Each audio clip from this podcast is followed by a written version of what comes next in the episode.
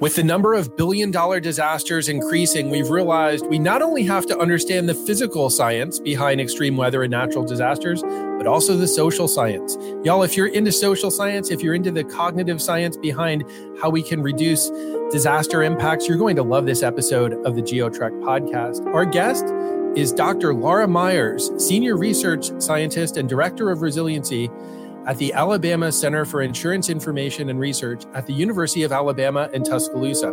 Dr. Myers has conducted multiple studies and service assessments about the behavior of the public and emergency response networks regarding various disaster, weather, and crime events. Hey everyone, my name is Dr. Hal, host of the GeoTrek podcast.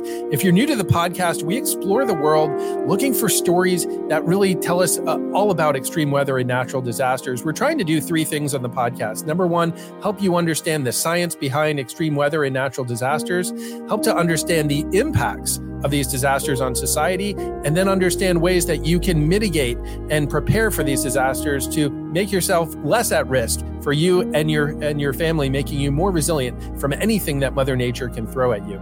Hey everyone, uh, really excited to be on this podcast this week. Excited to have Dr. Myers with us, and without any further introduction, we're going to start this conversation now with Dr. Laura Myers from the University of Alabama. Laura, thank you so much for taking time to come on the GeoTrek podcast. Thank you. It's great to be here.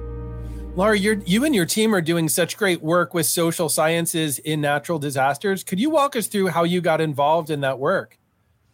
Well, I am a criminologist by trade, and so I have focused on first responders for a very long time in regards to what they do in all kinds of man made and uh, natural disasters. And after 9 11, there was a big interest in emergency management, but there were no emergency management professors or researchers. And so I was asked if I'd like to do that, and I really did. And so I started working on studying the weather disaster enterprise, focusing on all of the professionals who work in the field, and then focusing on the human behavior aspects of the public in regards to uh, warning preparedness, mitigating disasters, and recovering and responding. Oh, that's interesting. So, was this work more academic in nature, or what, were you involved a lot with, say, like training seminars and interacting directly with the public? very applied research as opposed to academic research. Um, the interest was in getting information to the public, working with the various agencies and institutions that were involved.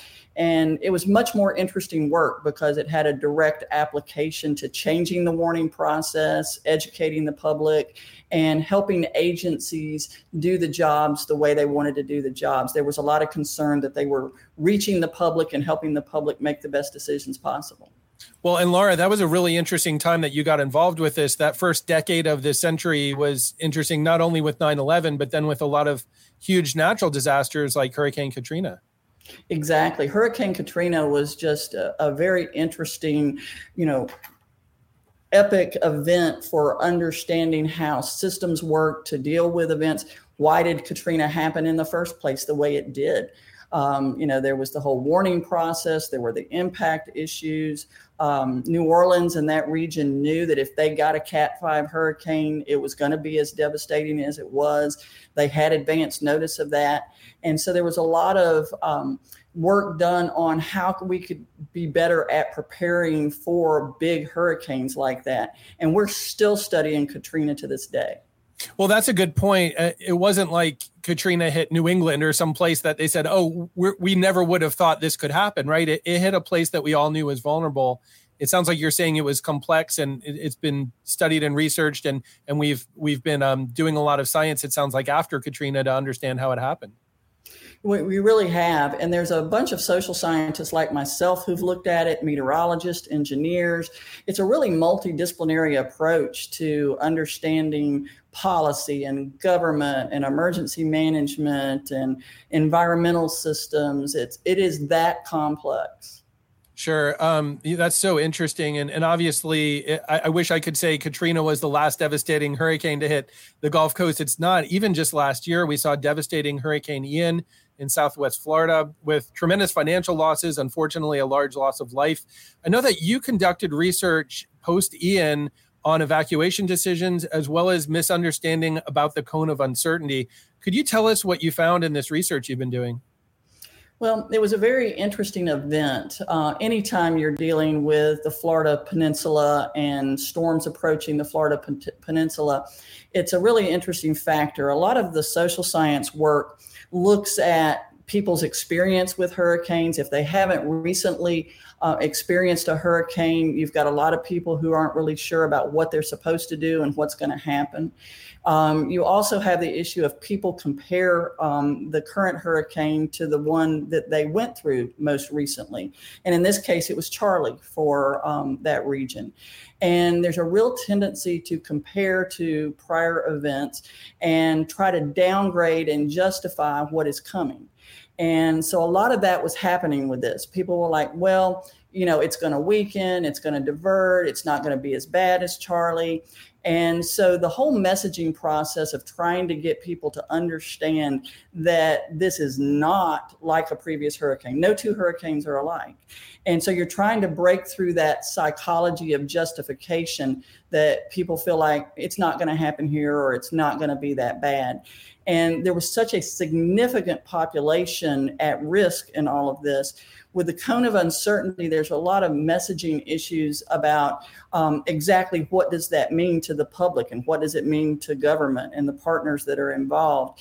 And people, again, like to justify and think that if you're within the cone of uncertainty, that's where the impacts are going to be.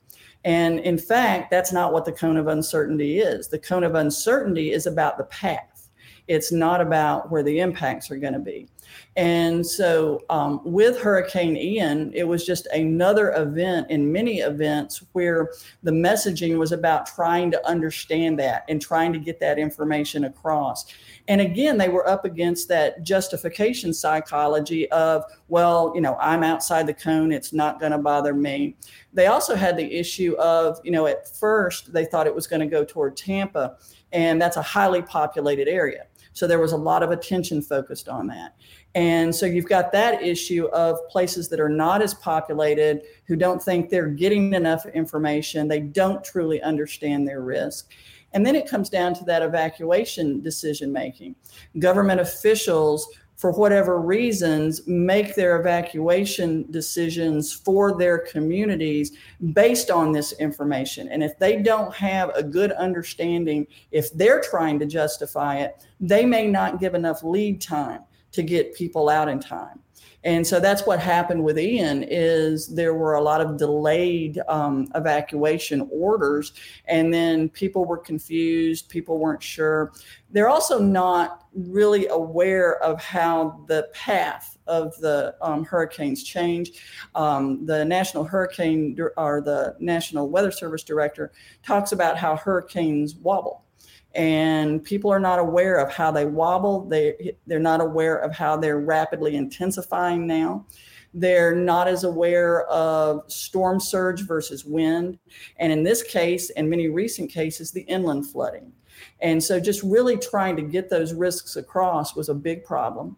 And then there was the issue of a lot of people were not going to leave regardless so a lot of good work was done in the messaging. All of these issues were addressed, but it's trying to connect to these um, populations. It's trying to, you know, get through that justification psychology, and then knowing there are some people that are just not going to leave for whatever reason. So that's led to some new outcomes that you'll probably want to hear about. Um, efforts at vertical evacuation and also how to imagine inland flooding. Yeah, that is fascinating. I mean, there's so many different angles there to that uh, that story. Like you said, the focus was on Tampa early on. A lot of these areas that had deadly impact were actually just outside the cone, right? I mean, the, the storm track uh, followed kind of the right edge of that cone as the cone shifted, but then a lot of those deadly impacts, like storm surge and some of the strong winds, were actually outside the cone. I wanted to ask you I was at a workshop and a professional said, you know, if there's a late evacuation order, a lot of times people are not hearing that for the first time and immediately packing up and leaving. they almost need i don't know if it's a 12 24 36 hour process where they're reaching out to their friends their family they're, they're processing this with their community and maybe if if they hear three or four of their friends are evacuating then they might be more likely to evacuate. Do you see that happen sometimes that people need a little time like to process this? And maybe a, a delay from when the evacuation is issued until they actually do it yeah, that that happens all the time, and and it's really kind of how decision making works. You need to hear it from multiple sources. Um, people have different trusted sources, and they tend to trust their family, their neighbors, uh, leaders in their communities. It could be you know religious leaders in the community. It's not necessarily the government officials, and so they have to have enough time to kind of work through that. And with a hurricane, typically you have, you know, several days and um, that they go through that process and make those decisions. One of the problems we've had most recently is some of these storms um, have had a very short lead time. Hurricane Michael is a good example. And we did an assessment on Hurricane Michael, talked to the public about it. And that was the problem. They didn't have enough days to go through that process that you just described and it was a busy week. It was a three day weekend. It was election season. People were focused on other things.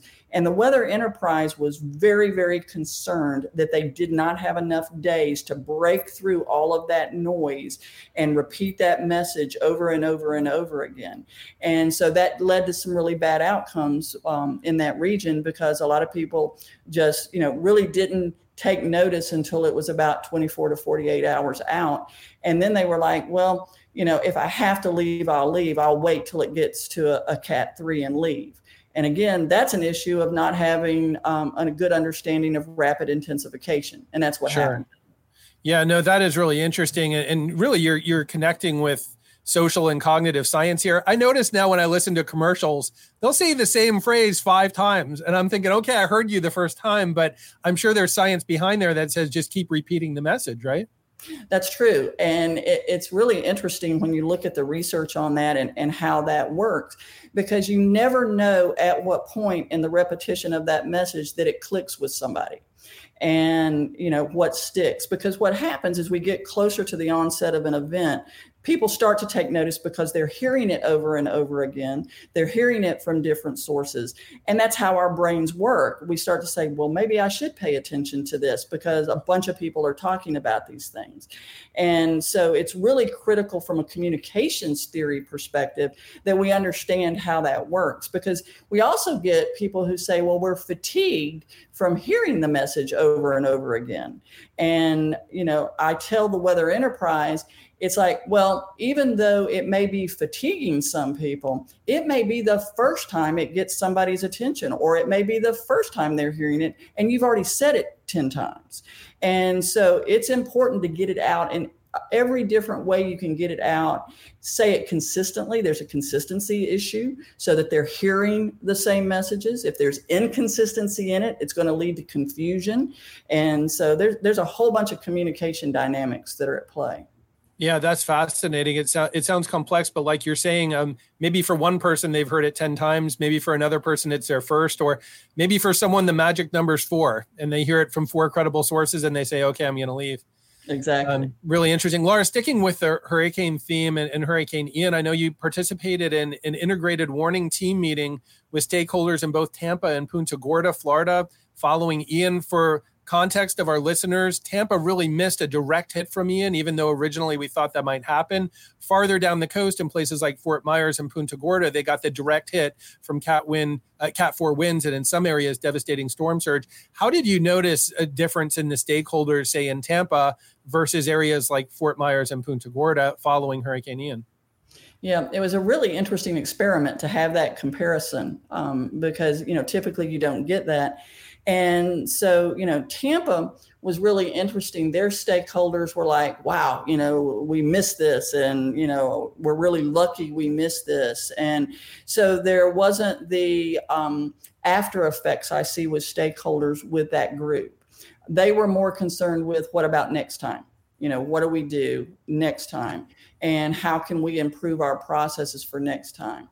And, and that's typically what I see when I'm talking to stakeholders who had a near miss. It's like we were lucky we missed it. Um, and so, how can we improve our processes? With Punta Gorda, it was you know, they were still in the after effects of such devastation. And I think it's really important to understand that stakeholders go through a lot when they take a direct hit like that. They've seen a lot of things, they've been a part of a lot of things, and they're in the recovery process and they're analyzing okay, what went wrong? I think that's the biggest difference is what went wrong. And I get that from a lot of communities when I look at what's happened to them. They they focus on what they think went wrong as opposed to what went right. And so my job when I go into an integrated warning team like that is to produce the research for them on what went right so that they realize that what they did did work. There were best practices. A lot of lives were saved. You know, to them, the noise is the fatalities and the injuries and the devastation. And they don't focus on the good outcomes. So I go in and talk about, you know, the good outcomes, how many lives were saved, how many people were satisfied with the information they got and then they're more open to what did go wrong why were people confused? Um, why did evacuation orders come when they did? Because typically what you see in a situation like that is a bunch of finger pointing. It's like you sure. know somebody didn't do something when they should have done something and that's what led to these bad outcomes. And the social science research shows you how those things transpired. It's not about blame. It's about the justification psychology. It's about an understanding of the information that's available. It's about breakdowns in communication. It's about the lack of awareness or knowledge in the outreach that decision makers need to make the best decisions possible. And so they were very open to that and working through that. And I've done that with numerous types of events and been able to kind of refocus the blame game back to okay, what do we need to change? What do we need to do? And what do we need to keep doing that worked?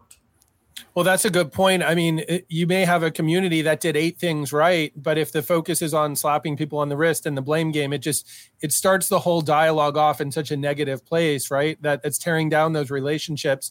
Sounds like you're coming in in a whole more holistic pr- approach looking at what they did well and then what can be improved and, and understanding the system more. Absolutely. That's where that cone of uncertainty issue emerged, is because the National Weather Service and the Hurricane Center, they could see the problems with the interpretation of the cone of uncertainty. And that's probably the main reason that different decisions were made was just a lack of awareness about the cone of uncertainty. So that's opened up a whole new discussion all over you know hurricane prone areas about how can we do better with the cone of uncertainty not just how those counties that were affected by hurricane ian can do better how can everybody do better with that? Because others are going to make the same errors with it if we don't either educate people better about what it is and what it does or we make modifications to it and both things are at play right now how do we educate better about the cone of uncertainty? How do we get that information out? Um, and are there other things we can do uh, besides the cone of uncertainty or modifications of the cone of uncertainty because the cone of uncertainty is just about the path. There's a bunch of other impacts that are not even included in that particular product. And so there's also the dynamic of making sure everybody's aware of all the other risks that are involved. Sure. Laura, I'm just curious has anyone talked about getting rid of the cone and doing maps of the probability of storm surge flooding, rainfall flooding, and damaging winds, and just not even showing where the eye may go?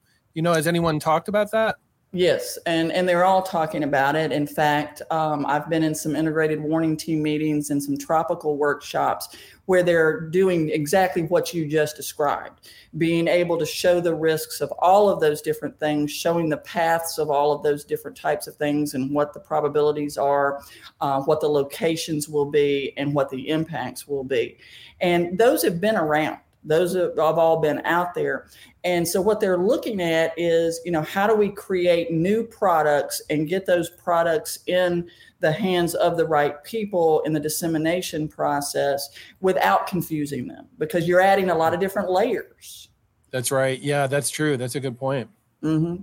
It sounds yeah. like, you know, hurricane communication just inherently is complex, right? You have this storm that's throwing these different hazards at different areas, right? Um, it's, I know we, sometimes, for example, we have the category system, really difficult to categorize three hazards with one number, right? I mean, we, exactly. we know it, that that category number is just about the wind, but um, I know sometimes people get confused and, and they just think that's a general risk number or something like that. They do. And, you know, and that goes back to our brains again and our psychology is we're very binary you know and so it's like you know we we take the cat number and we go okay well that's risk no risk you know and and what we associate with those cat numbers. And a lot of people don't realize that it's only one impact. It's it's win sure. and so how can you convey that to the psychology of the mind who wants to make everything that simple and that binary? And so you've got to move people to a higher level of complexity and not confuse them. And because if you confuse them then they panic they turn away from the sure. information and you're not making any difference. And so people are working really hard to figure that out. I've been really amazed at all the work that's being done.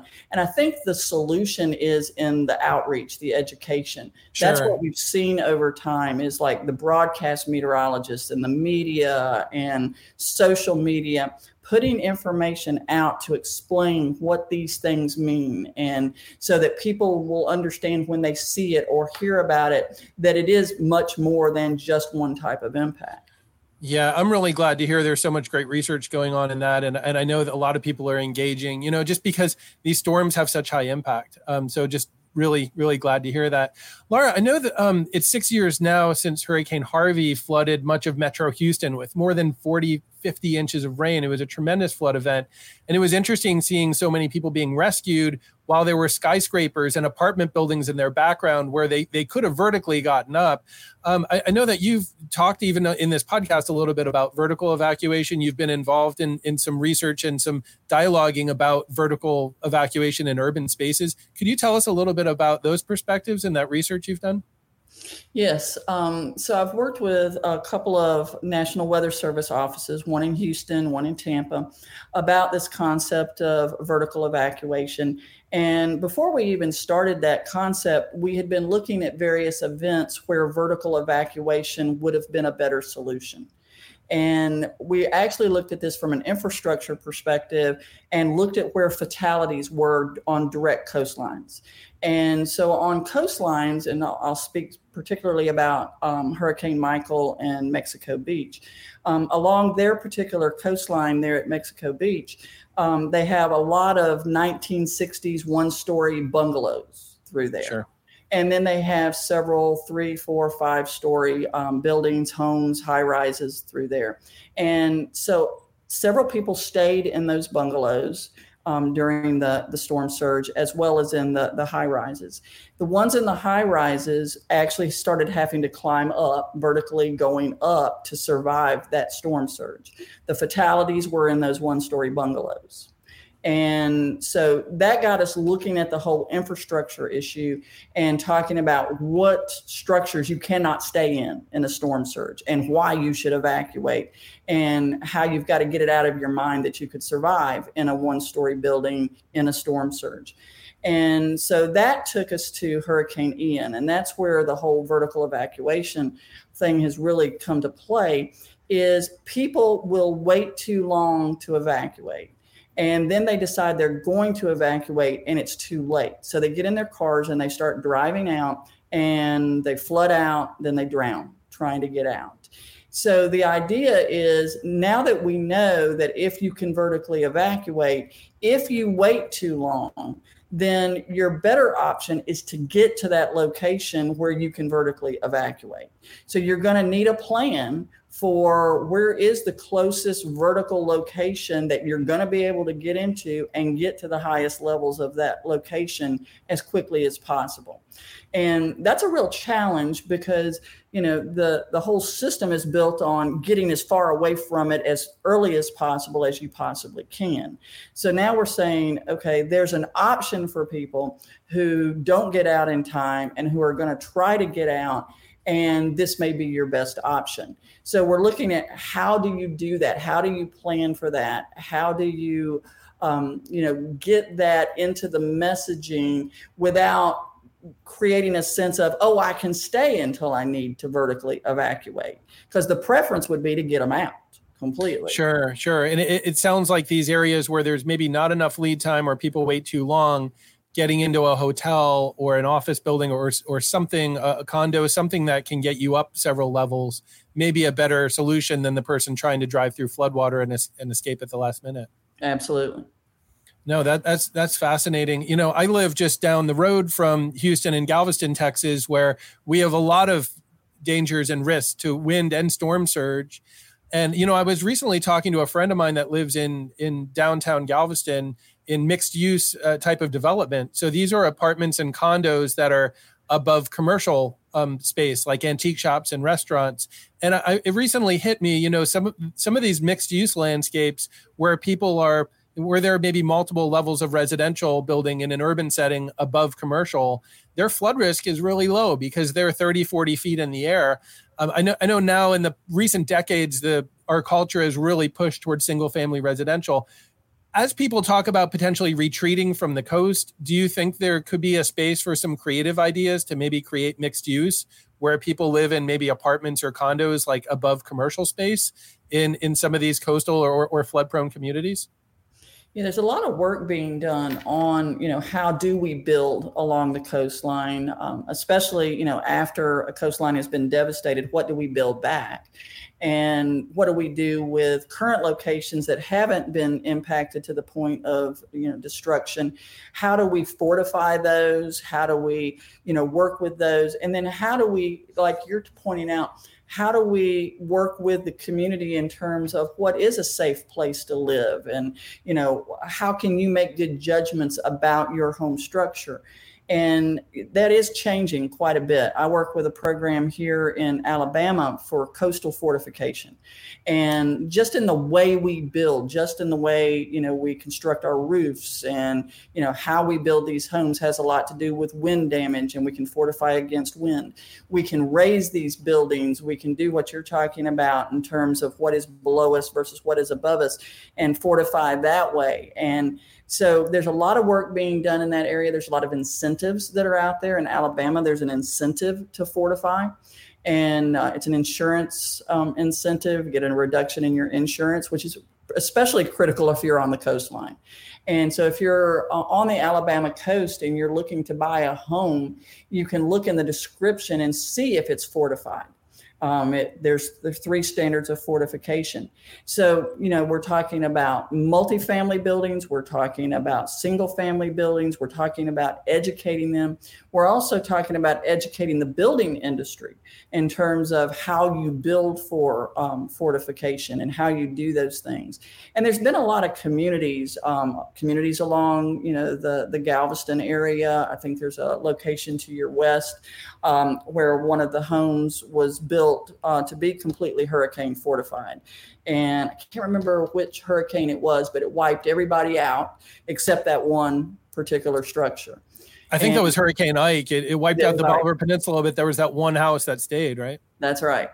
And so that's the kind of thing that you're looking at. And then, of course, that comes down to the the, the financial side of it. What does it cost to do these things? And you know, in a lot of these coastal areas, um, people have been living there forever. You know, think about Mexico Beach and how old that infrastructure was. And there was very little newer construction there when Michael hit that area. And after they were devastated, the issue was how do we rebuild? And there was a lot of resistance to rebuilding with, you know, all these, you know, vertical structures and structures that didn't look like what had always been there in the past that made Mexico Beach what Mexico Beach was. So there's been a big push push and pull in locations like that to do that. Whereas, you know, places around Galveston and Houston and those areas, um, there's been concerted efforts to actually go in and fortify complete communities and uh, to do these types of things. And then you've got the whole insurance industry on top of that, too. If you don't do these things, it becomes very problematic to insure those and especially reinsure them after they've been impacted. Laura, the fortified program is so well advanced now in Alabama. Did did you reach a critical mass where people have heard about this? I know there are like third party inspectors, the insurance industry is involved, and and I think a lot of communities there are so many fortified homes. Did it almost reach a critical mass where people almost expect there should be fortified houses and they're they're willing to pay more for a fortified house? Yeah, and and that is the case, and that and that's part of the education and outreach on it um, you know, when you live in an area like that, there's that constant fear, there's that risk that, that you're dealing with. And so, as fortification is really taken hold down there, it's reduced people's fear. They, they feel much better about buying property in that area, staying in that area, because there's always that fear of what am I going to do? When it comes sure. and people are you know feeling a lot better about it we're starting to educate kind of multiple generations of people about the importance of it to the point that that program is actually working toward moving inland in alabama and dealing with tornadic winds and because there's the same kind of fear of tornadoes in Alabama. And so we're talking about moving that fortification to homes that take on uh, tornadic wind. So, yes, it's been a, a really interesting process. And, you know, I think the biggest issue is changing the minds of the builders in terms of having to build those things. And I think public demand really helps with that process. And then the role of the insurance industry in this, you know, the insurance industry willing to, you know, um, make those reductions in cost if you have those fortifications because you're reducing risk. And so I think that helps a lot too because exorbitant insurance is difficult for a lot of people. And so there's a cost benefit there that's really good. So could you see in some areas maybe insurance reducing premiums if people are building to a higher code or building above maybe the, the minimum building codes? And and that's the the the idea is to to be able to do that. My research center is an insur- insurance research center. And so we look at that every day. And i'm just amazed at the interest that the insurance industry has in mitigating that risk and really trying to develop these resiliency programs that can do that on a global scale and also do it at a um, you know a, a, a, less costly way of doing it. Um, the um, IBHS over in South Carolina, they do all kinds of work on you know structures on wind and fire and flood and so they look at the cost analysis of what it's going to cost to do those things and trying to reduce the cost of doing those things and making sure that they're done right and so I've just been really impressed with the the couple of decades now of work on all of this and the impact that it's had. No, that's fantastic. And you know, the way it should be is if we build better and reduce our risk, that we should be rewarded and and hopefully those those premiums can follow as well. Laura, I wanted to ask you, I know you've consulted and collaborated on several projects that investigate how the public perceives probabilistic forecasting. Could you tell us what you've learned on these projects? Yeah, the probabilistic forecasting is very interesting because, you know, for years, you know, your forecaster would tell you there's a 20% chance of rain or, um, you know, there's, you know, certain types of risk from a probabilistic effort. And the weather enterprise has always been very interested in whether or not the public understands probabilities. And the general public, regardless of whether it's weather probabilities or any other probabilities, has some general understanding of it from their math courses and, and that sort of thing. But when it comes down to messaging, we don't have time to do the math. And so the question is what does probabilistic information mean to the general public in a high risk situation where they don't have a lot of time? They got to figure out, you know, is there a risk? Is there a threat to me? Is there a threat at my location? So for a couple of years now, the Weather Service and several of the other agencies involved have been trying to figure out a better way to convey probability. And so there's some researchers that have been working on it from a mathematical perspective and putting it in front of the public. And I've done the same thing in all of my studies is did you understand your risk? what information did you get? And what did that probabilistic information mean to you? And a lot of people make mistakes with it. So, what the Weather Service has done is they're trying to figure out how to explain probability very simply. And it's not just to the public, it's also to the emergency managers and all of the decision makers because they all have the same problem with probabilities. And so you've got to get it to the weather enterprise, the emergency managers, the broadcasters, everybody that's involved. And then you also have to then pass that on to the public and in a very short time frame. And so with the emergency managers and first responders, it's a matter of okay, what's the worst case scenario? What's the best case scenario? And doing that in terms of breaking your probability down into kind of like three parts. And so the worst case scenario, you know, that's, you know, the chances of that happening. And they'll give what they call a percentage exceedance that there's a percentage exceedance that the worst case will happen or the best case will happen. And then you, you're left with what they think will really happen. And so that goes back back to that binary decision making that we were talking about. It's like it's much simpler to understand that our risk is you know, probably of a worst case scenario, whatever those impacts might be, there's a 10% chance or a 20% chance or a 30% chance sure. we could be in that worst case scenario. That makes more sense to the public. And so what they're working on right now is how do you word that? How do sure. you graphically depict that? And I think words are the biggest thing. There's some research out there about showing the probability, the percentage probability.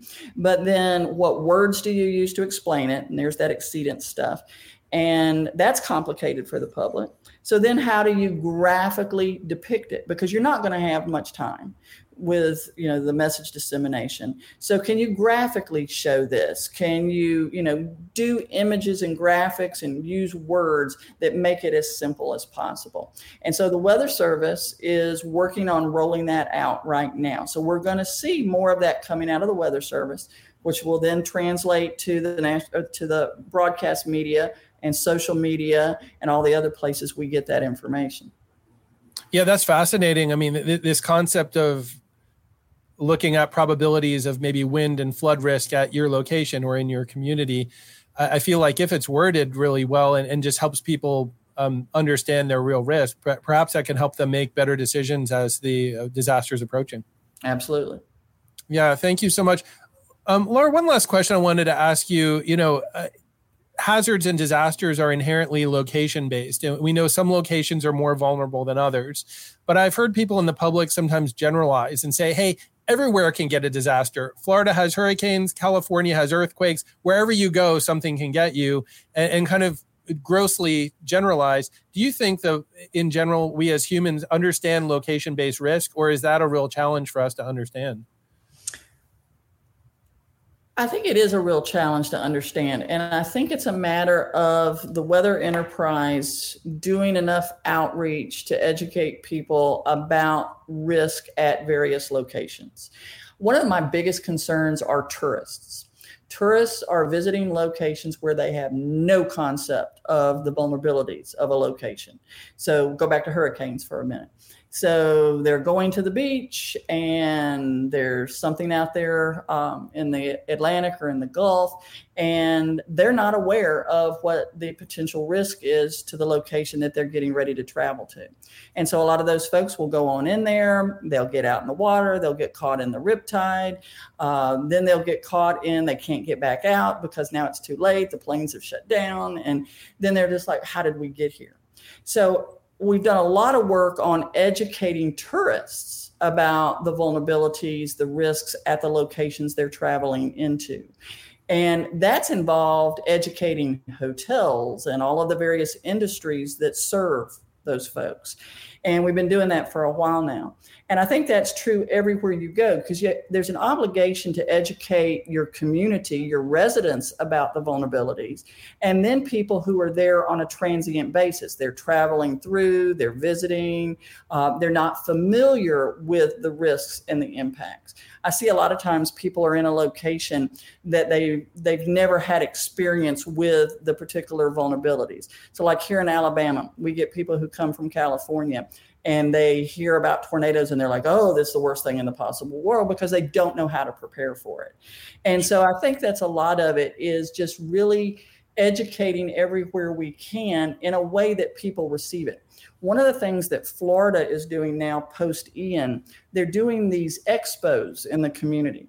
And the emergency managers and the other weather enterprise folks are actually setting up these expos in public places like malls and other community locations where people can come to the expo and go around and talk to the various entities about what the risks are, what the tools are, you know, how is messaging going to work? And they can see equipment, they can see tools, they can talk to people about what these risks are.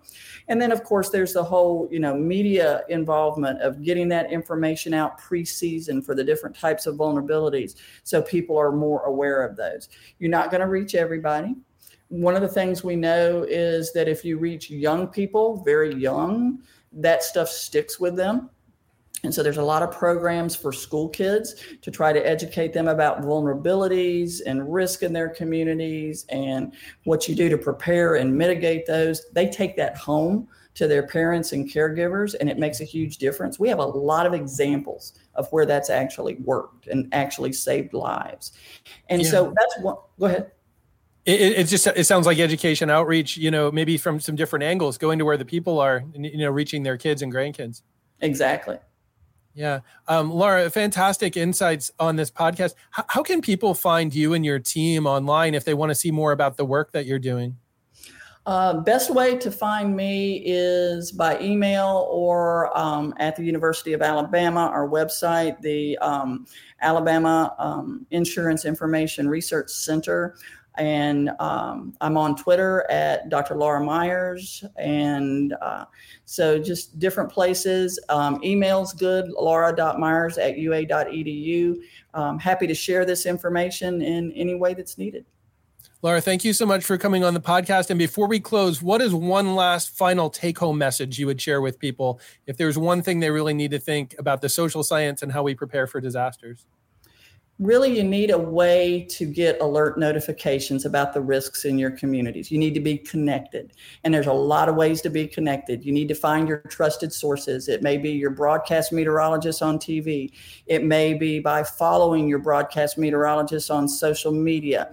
Have alert notifications on on your phone. Have a noaa weather radio. Have as many ways of getting that information as possible so you're not caught off guard by these impacts it sounds like staying connected um, really before, during, and after the storm and uh, not getting isolated and, and uh, that you can have the latest information of, of what the threats are for you and your community.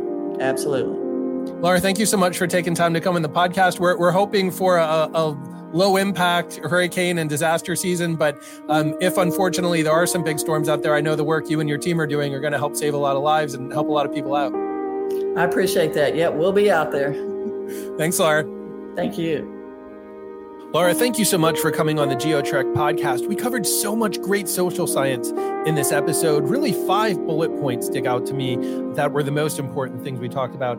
Uh, number one, this concept of consistent, reliable messaging in face of a natural disaster or extreme weather event and how the public may need to hear this five seven ten times until they really can take action. It sounded like laura was saying there's a whole process that people undergo to make an evacuation decision. They're talking to their family they're talking to their friends they're talking to trusted sources and they need time. They need a window of time. They're probably not going to you know run for the car the first time that they hear there's a mandatory evacuation. So for uh, friends of ours in broadcast meteorology don't be afraid to continue to put out these messaging. Um, you know, we talk about messaging fatigue, but like Laura said, sometimes it may be someone's 10th time to hear a message, but someone else's first time. So we have to continue to keep up with the messaging and be consistent and uh, continue to repeat.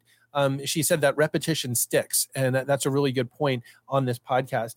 Uh, number two, I thought it was really interesting that Laura meets with these groups of stakeholders after an extreme weather event, after a natural disaster, and she starts by talking about what they did right. I've never heard of anyone doing this before. We know a lot of times you hear these phrases like, even one fatality is a failure, or, you know, if, if we have big economic losses, it's a failure. And so sometimes after a disaster, there's a lot of finger pointing, there's a lot of blaming. And so when we go into the dialogue post storm with this posture of who's to blame, it just really breaks down all the relationships. I like what she described. She starts by talking through as a group what went right, where lives were saved, where losses were mitigated. And then after processing through that, they're in a better situation to talk about what could be improved and what went wrong. I think that's a really interesting approach. I hadn't heard that before.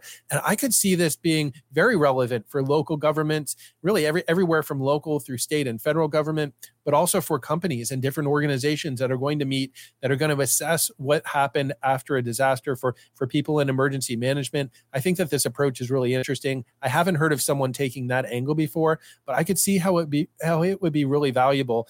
And I think that a lot of our listeners will apply that as they recover from disasters where they live. Uh, number three, I thought it's really interesting. Laura really affirmed what I have often thought that people want to simplify and sometimes oversimplify some of this messaging. We, she mentioned how we're binary. We want to say really, uh, you know, am I forced? Am I um, under an evacuation warning or not? Do I have to leave or not? Uh, really, um, black or white. We tend to want to get there as humans, but disasters like hurricanes are very complex, right? We have strong wind, we have heavy rain, we have storm surge, and it's very localized. It can change a lot over short distances. And so these disasters like hurricanes are more complex than just a black or white or, or one category number to describe three different hazards. Uh, I was really encouraged to hear that people are doing research on how we can better communicate this. And in a sense, it's more complex maybe than just giving a, a hurricane one category number to describe general risk. Uh, we know that it's more complex than that. And I thought it was really interesting uh, to talk to Laura about this and to hear that there's ongoing research to better communicate hurricane risk to the public vertical evacuations really interesting topic there uh, i thought her example from hurricane michael was um, really on point you know in, in, that case really the fatalities were found in these single family residential bungalows that were on ground level and you might have someone a block away in a condo or a hotel or a, a, a higher building that uh, it sounds like those people generally survived. It sounds like across short spaces in an urban setting or, or a, a developed town, you could have very different outcomes as far as fatalities depending on your elevation. And so, vertical evacuation, getting in a hotel, getting in a high rise, getting in a condo could be the difference between life and death. I realize a lot of people are going to say, hey, we just need to get everyone out of harm's way. We know those of us that live in in hazard prone areas, there are all kinds of reasons people don't evacuate or don't get out in time. Thought it was a really interesting discussion, especially because we've had a lot of a lot of rapid intensification of hurricanes in recent years. Over the past 6 hurricane seasons, we've had 5 hurricanes rapidly intensify. By that I mean that the wind speeds have increased at least 40 miles an hour in that last 24 hours before landfall. In some of these storms, like Hurricane Ida in southeast Louisiana, back in 2021. Metro New Orleans was not evacuated. It, it, was during COVID. That may have had something to do with it. But also, Ida just absolutely blew up right off the coast of Louisiana. I've heard experts say that you really need 48 to 72 hours to evacuate New Orleans. You can't do it in a day or less.